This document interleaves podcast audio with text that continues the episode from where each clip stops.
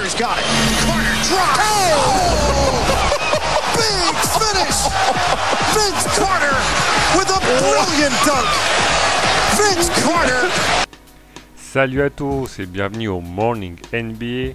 On se retrouve comme tous les matins pour résumer les matchs de la veille. Hier soir, il y a eu 6 matchs, dont un historique. Alors c'est parti, let's go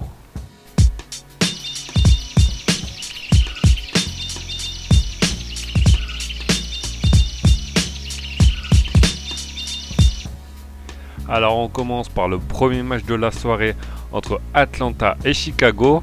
C'est Chicago qui va l'emporter à Atlanta. Alors écoutez bien sur le score de 168 à 161. Il y a eu 4 overtime. Et bien sûr, il y a eu des records en carrière comme Zach Lavine qui dépasse les 40 points et finit à 47 points, 9 rebonds et 9 passes. Trey Young était lui aussi très très chaud avec 49 points, 16 passes et 8 rebonds. Mais comme tous les joueurs, il était très fatigué. Il faut savoir qu'il avait presque atteint déjà les 40 points à la fin du dernier carton. Et le match n'aurait jamais duré, dû durer aussi longtemps puisque c'est lui qui aurait dû mettre le shoot de la victoire à 0,9 secondes de la fin. Mais malheureusement pour lui, un de ses coéquipiers a fait une faute une faute. Et donc c'est une première prolongation qui a eu lieu. Puis pour dans les quatre prolongations, ça va être du mano à mano entre Triong et Zach Lavine. Et malheureusement, il y aura eu trop trop de fatigue. On notera quand même les 31 points de Mark Cannon qui n'a pas été beaucoup utilisé euh, dans les prolongations. Il a seulement tenté deux shoots en quatre prolongations, donc ça fait pas beaucoup. Otto Porter Jr. toujours aussi bon avec 31 points. Côté Atlanta, faut savoir que John Collins n'était pas là. C'est Prince qui a mis 17 points, qui a bien aidé quand même Young Et Alex Lane qui finit à 24 points. Euh, Vince Carter aura joué 45 minutes pendant les prolongations. Et c'est donc Atlanta qui perd un match pas crucial parce qu'il n'y a pas vraiment de course pour les playoffs, c'est plutôt la course pour le tanking. Et la revanche aura lieu dans deux jours, enfin du coup demain à Chicago. Donc euh, on se doute que les deux équipes seront fatiguées et on n'aura sûrement pas droit à un tel spectacle. Et maintenant, on va vraiment parler de la course au playoff parce que c'est deux équipes qui squattent le top 8 qui s'affrontaient hier soir entre Brooklyn et Charlotte. C'est Charlotte, qui va l'emporter 123 à 112. Brooklyn qui ne défend plus du tout à la maison depuis deux matchs. Donc euh, Charlotte a mis 123 points et les Wizards de Washington avaient déjà mis plus de 120 points le coach a dit qu'il fallait absolument pas que ça se passe de cette manière. En conférence de presse, Nicolas Batum aura été très très bon encore une fois avec 17 points. Depuis qu'il joue arrière, le joueur est quand même euh, à une autre dimension. Bien sûr, Kemba Walker a été très fort avec 25 points. Et on insiste sur le match de Nicolas Batum parce que c'est lui qui va faire un mini-run pour couper le, le rythme des Nets et attention parce que derrière il y a quand même Détroit et Miami qui poussent au classement. En attaque euh, tout allait pour le mieux pourtant pour, pour les Nets même s'ils servent de quelques, de maladresses notamment à 3 points avec un 10 sur 30 de haut shoot. A noter le retour de Spencer Dinwiddie qui se débrouille plutôt pas mal avec 15 points. Il faut vraiment serrer les boulons surtout euh, en défense notamment à l'intérieur où il concède beaucoup beaucoup trop de points. Et hier soir, ils ont quand même laissé shooter leurs adversaires à 53,2%. Et on passe à la catégorie au-dessus, puisque c'était le premier gros choc de la soirée entre Toronto et Portland. Toronto qui, qui va l'emporter 119 à 117, deux petits points d'écart. A noter donc le très grand match de Kawhi Leonard qui est clairement l'homme de la soirée dans ce match-là avec 38 points, 5 passes et 3 rebonds. C'est lui qui va mettre le shoot de la victoire sur Damien Lillard. Donc euh, Toronto euh, a encore un temps mort, mais il ne l'utilise pas. Et c'est finalement sur un pick and roll qui va avoir un bon match-up et il fait un bon petit step à clean de fond sur le pauvre Damien Lillard qui juste après balance une prière parce qu'il reste que 3 secondes. Mais malheureusement c'est comme ça. A noter euh, donc côté Portland les 24 points de Dame, mais aussi les 35 points de CJ McCollum, mais ils n'ont pas grand chose à se reprocher. Ça s'est joué à vraiment pas grand chose. En face, derrière Kawhi Leonard, c'est toujours aussi collectif. Les 5 joueurs du banc qui dépassent tous les 10 points. On attend toujours euh, Fred Van Lind parce que ça manque quand même euh, de, de peps en sortie de bon en sortie de banc, pardon, mais c'est une grosse, grosse victoire. Pourquoi pas aller chercher la première place de la conférence Est, même si Milwaukee n'arrête pas de gagner en ce moment. Et d'ailleurs, ces derniers, on en parlera un peu plus tard. Ils ont validé leur euh, ticket pour les playoffs. On passe maintenant à Boston qui devait absolument gagner.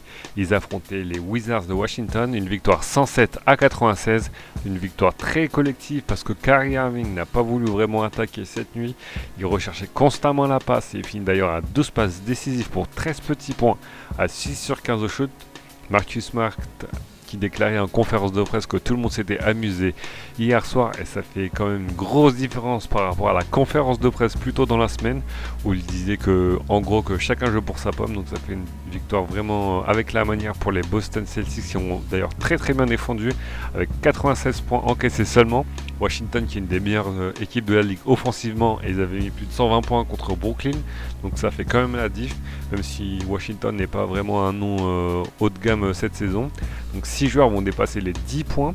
Ils ont patienté ils ont fait un très bon boulot en attaque mais s'ils n'ont pas très bien shooté à 3 points ils finissent quand même à 26 passes décisives. Pour Washington ils auront perdu beaucoup beaucoup trop de ballons même s'ils ont dominé à l'intérieur. Pardon trop de balles ils ont pris beaucoup trop de contre-attaques Bradley Bill toujours aussi parfait avec 29 points, 11 rebonds et 6 passes, mais malheureusement en défense ils n'ont pas pu faire grand chose face à une belle équipe de Boston qu'on n'a jamais vu s'éclater autant depuis très longtemps. On passe maintenant dans la conférence Ouest avec la Nouvelle-Orléans qui affrontait Phoenix à Phoenix et ils l'ont porté 130 à 116 et pourtant au début de match ils ont été très très très vilains. Aucune énergie, aucune capacité à mettre des shoots et c'est Phoenix qui commence donc très fort le match. Mais dans le troisième quart-temps, un certain Julius Randle va apporter de l'énergie en plantant presque 20 points dans ce seul troisième quart-temps. C'est d'ailleurs là où le match va se jouer. Il finit la rencontre à 22 points. À noter aussi les 21 points de Drew Holiday et les 17 points d'Anthony Davis qui quand même pas l'air d'être à 100%. Donc c'est pas trop si c'est le manque de motivation c'est ce qui s'est passé avec les Lakers, mais il ressemble plus à rien en ce moment, du moins il ressemble plus au vrai Anthony Davis. En face on notera encore Devin Booker qui était annoncé incertain mais qui a bien joué et qui finit à 26 points et aussi un gros poster sur Anthony Davis. À noter aussi les 19 points de Kelly Oubre Jr. malheureusement insuffisant pour l'emporter. On passe maintenant aux Clippers qui affrontaient les Kings, un match très important comme vous le savez dans la course au playoff. Euh, les, Los Angeles Clippers qui sont une des équipes les plus prolifiques de la ligue dans les derniers cartons et ça n'a pas loupé la nuit dernière grâce à un certain Lou Williams. Il finit peut-être qu'à 17 points mais il a été plus qu'important dans les derniers instants du match en rentrant 2-3 shoots plus qu'importants. A noter aussi Chamet en provenance de Philadelphie, comme vous le savez, qui avait été transféré. Il finit la rencontre à 20 points. Il a mis des shoots lui aussi très importants. Sacramento qui va pourtant revenir à une possession à quelques secondes de la fin, mais le malheureux Harrison Barnes va faire un passage en force, lui qui finit à 15 points. A noter aussi les 23 points de Buddy Hill, mais malheureusement c'est trop court pour une équipe de Sacramento qui a donc pêché en fin de match, enfin ou du moins en deuxième mi-temps parce que le troisième carton n'a pas été aussi fameux. Et bon, comme on dit, c'est le jeu, il va falloir absolument se rattraper, surtout que rien n'est encore joué pour cette fameuse huitième place. Et en parlant de cette huitième place pour les playoffs, les Lakers ont perdu contre les Bucks et c'est dommage parce que la victoire leur tendait les bras. Une belle première mi-temps, mais la deuxième a été catastrophique. Presque 80 points encaissés, des pertes de balles, des mauvaises défenses et donc ils sont obligés de s'incliner. Et le tournant du match aura été une certaine perte de balle de Caldwell Pop alors qu'il n'y a qu'une possession d'écart à un peu plus de une minute. Mais bon, les Milwaukee, les Milwaukee Bucks qui étaient bien plus forts. Les Brown James et Brandon Ingram qui terminent la rencontre à 31 points chacun. Donc ça veut bien dire qu'il n'y avait pas grand chose à faire. Mais Eric Bledsoe, comme euh, son match contre Sacramento, a joué les closers. Il a été formidable en, mettant tout simplement Kyle Kuzma dans la sauce pas mal de fois en fin de match. Il finit à 31 points. Malcolm Brogdon aussi a mis des gros shoots. Il lui finit à 21 points. Giannis Antetokounmpo qui lui finit qu'à 16 petits points seulement mais 15 rebonds. Donc il se remet tranquillement de sa blessure même s'il n'y a, a, rien de grave. Il n'était pas en restriction de minutes contrairement à Sacramento. Donc il devrait retrouver son niveau de jeu peu à peu. Peu à peu pardon.